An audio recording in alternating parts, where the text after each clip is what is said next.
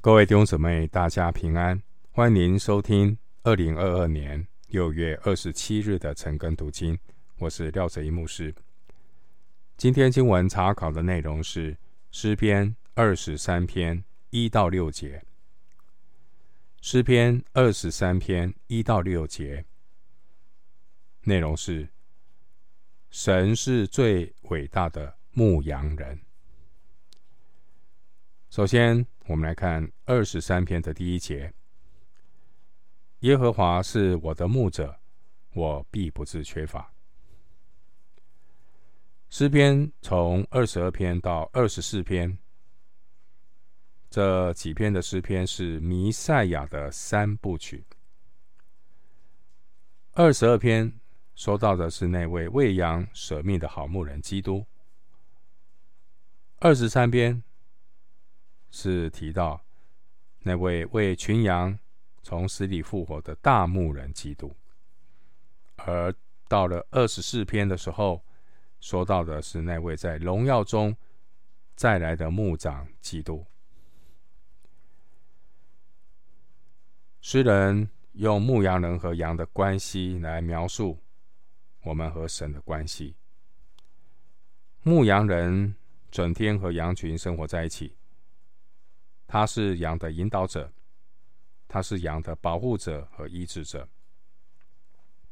换句话说，牧羊人就是羊的一切。所以诗人借这样的一个比喻，告诉我们，神就是我们的一切。神不单单是我们的牧者，也是我的牧者。神。并不是过去曾是我的牧者，也不是将来才是我的牧者，而是现在就是我个人的牧者。耶和华是现在的事，是我的牧者。他会引导我们，他会保护我们，与我们同在，并且供给我们一切的需要，我们必不致缺乏。主耶稣他是好牧人，约翰福音十章十一节。主耶稣来是要叫羊得生命，并且得的更丰盛。所以跟随主耶稣的羊必不致缺乏。然而，我们看到这些拒绝救恩的世人，他们如同羊走迷，个人偏行己路。以赛亚书五十三章。第六节，偏行己路的迷途羔羊，自以为是摆脱了约束，可以自由自在。其实他是进入了一个危机四伏的旷野，就如同诗篇四十九篇十四节所说的：“他们如同羊群派定下阴间，死亡必作他们的牧者。”诗篇四十九篇十四节。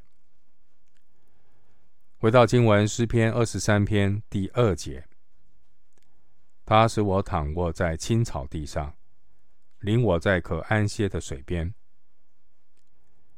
牧羊人为他的羊寻觅水草，牧羊人知道哪里有草，哪里没有狮子埋伏的水边，目的是要引导羊群可以得着安歇。上帝也是这样使我们一无挂虑的。躺卧在青草地上，领我们到可安歇的水边。这是象征身心灵都得着神的供应，并且将来神也必领我们到生命的水那个泉源。生命水的泉源，启示录七章十七节有记载，告诉我们，我们可以在生命水的泉源那里。得着神所赐永远的安息，弟兄姊妹，跟随主的人，第一要学会吃喝，接着读经、祷告、灵修，躺卧安歇在主的里面，这样才能够得着圣灵的力量，得着超越环境的安息，一生之久行走在神的道路里。如果我们在灵里不能够得到饱足，人就会去追求世界的满足。我们如果在灵里得了饱足，我们在世界里就会知足喜乐。诗篇十六篇十一节说：“在你面前有满足的喜乐，在你右手中有永远的福乐。”另外，约翰福音四章十四节，主耶稣说：“人若喝我所赐的水，就永远不渴。我所赐的水，要在他里头成为泉源，直涌到永生。”回到经文，诗篇二十三篇第三节。他使我的灵魂苏醒，为自己的名引导我走义路。他使我的灵魂苏醒，这句话的含义，可以指把迷路的羊领回，也可以说是把跌倒的绵羊扶起来。当这些羊群吃完了一个草场上的草之后呢，它需要由牧羊人引导。往另外一个草场移动。犹大的旷野呢，沟壑纵横，如果没有牧羊人的引导啊，这些的羊根本找不到另外一处的草场。今天我们看见人类社会发明的许多的宗教哲学，或是所谓的心灵鸡汤，这些。不但不能够使我们的灵魂苏醒，更不能领导我们走活路、走异路。耶稣说：“我就是门，凡从我进来的必然得救，并且出入得草吃。”耶稣是得救的入门，也是得生命唯一的出路。另外，当我们陷入愁闷、犯罪、软弱的时候，没有任何的人或是天使可以叫我们回转。真正能够使我们回转的是宇宙的主宰，只有他能够使我们的灵魂苏醒，并且为他自己的名引导我们走义路。这义路是主耶稣先走过的，所以我们的主并不是在羊的后面驱赶。而是他走在前头，引导我们，如同约翰福音十章四节所说的：“他既放出自己的羊来，就在前头走，羊也跟着他，因为认得他的声音。”约翰福音十章四节，弟兄姐妹，今天圣灵也借着圣经的话语，引导我们走义路。不再偏行己路。回到经文，诗篇二十三篇第四节：我虽然行过死荫的幽谷，也不怕遭害，因为你与我同在，你的杖、你的竿都安慰我。第四节经文提到死印的幽谷，这是指幽暗的山谷。死印的幽谷，与前面第二节青草地可安歇的水边一样，也都是牧羊人所引导的义路，是义路的一部分。异路包括死荫的幽谷，因为牧羊人知道啊，经过了死荫的幽谷之后，才能够到达另外一处草场，并且呢，这一路上都有上帝的供应。跟随主的人要学会跟随主走路，才不会偏行己路。上帝会引导我们走异路，走异路的过程，即便经过死硬的幽谷，也要跟着走下去。因为我们知道，上帝的带领目的是要让我们在行走的过程中。更认识自己生命的实际情况，在行走的过程中，我们的生命可以得着新的供应，我们的生命才能够更加的成长成熟。那我们也要注意到，上帝的带领在哪里，仇敌的干扰也会跟到那里。所以有一些野兽会在死荫的幽谷里出没。所以在这一段经过死荫幽谷的路上，牧羊人不再走在羊群的前面，而是跟我们同在，与我们同在，在羊的周围护卫羊。牧羊人会带着杖和竿，一路的保护羊群。当主的羊感到危险的时候，我们不要忘记牧羊人的同在。所以，我们看到牧羊人和羊的互动关系，代名词不再是他，而是与我们同在的你。所以，前面是他使我躺卧在地青草地上，然后接下来死荫幽谷说：“因为你与我同在。”弟兄姊妹，当我们跟随主走过死荫幽谷的时候呢，你会仿觉得仿佛宇宙之间只有牧羊人跟我们同在，跟我这个人同在。那时我们会经历与神之间那个最亲密的关系，就是神与我同行，主的杖保护我，主的竿引导我。我们的眼不再看环境，不再看难处，乃是单单注目在大牧人。他自己的身上，弟兄姊妹，神的旨意不是让我们停留在死硬的幽谷，神更要引导我们行过死荫的幽谷，让我们的生命在走过死荫幽谷之后得到更新。耶稣已经败坏那掌死权的，就是魔鬼，所以不要怕。而牧羊人的杖和竿，这是古代在中东地区这些牧羊人传统牧羊的工具。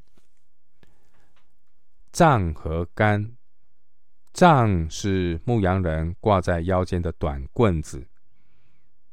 这个杖，这个短棍是用来数点羊群，赶走野兽。另外提到这个杆。这个杆是牧羊人的长棍，上面有弯柄。杆是用来引导羊群。回到经文，诗篇二十三篇第五节，在我敌人面前，你为我摆设筵席，你用油膏了我的头，使我的福杯满意。经文出现这个筵席，原文是桌子。这是比喻牧羊人带领羊群，在经过死荫幽谷之后，到达了另外一座山上的草场。则牧羊人带领羊群来到另外一座新的草场，就如同是羊丰盛的筵席。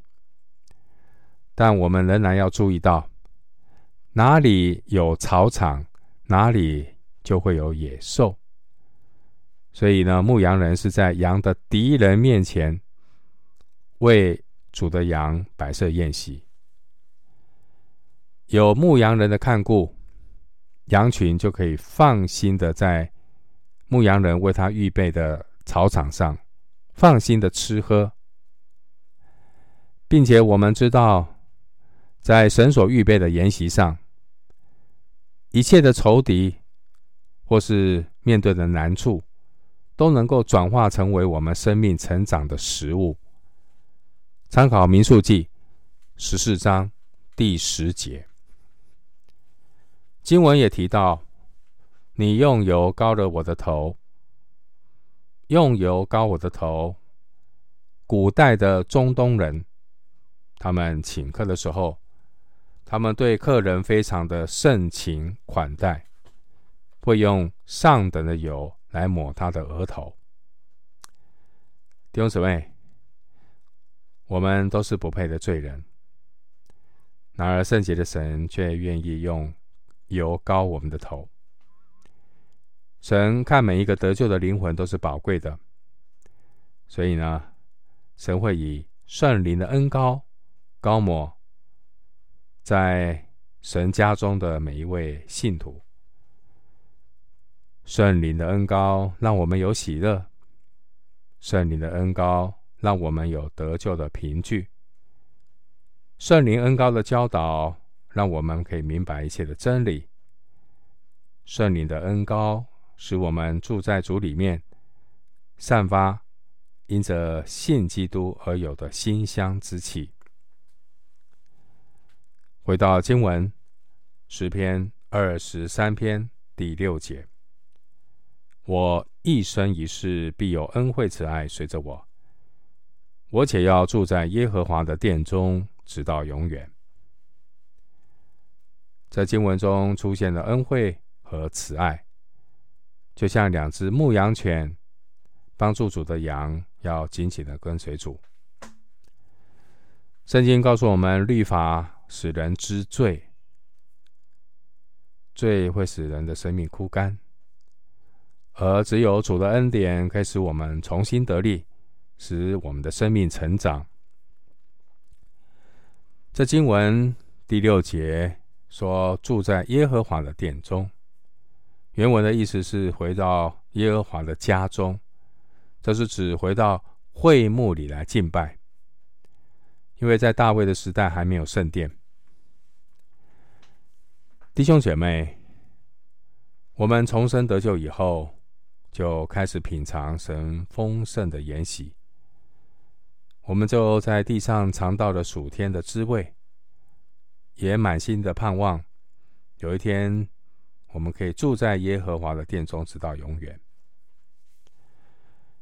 弟兄姊妹，我们是神的儿女，不只是成为神筵席上的宾客，我们更是神家中的人。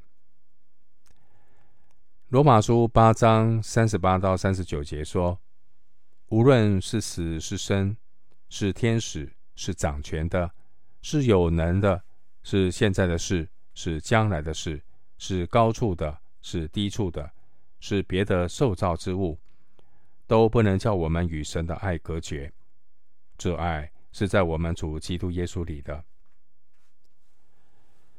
上帝对每个信徒的带领。”正如同诗篇二十三篇所描绘的，基督徒人生的过程，要学习吃喝，学习走路，来到上帝所预备的青草地上，享受不同阶段的筵席。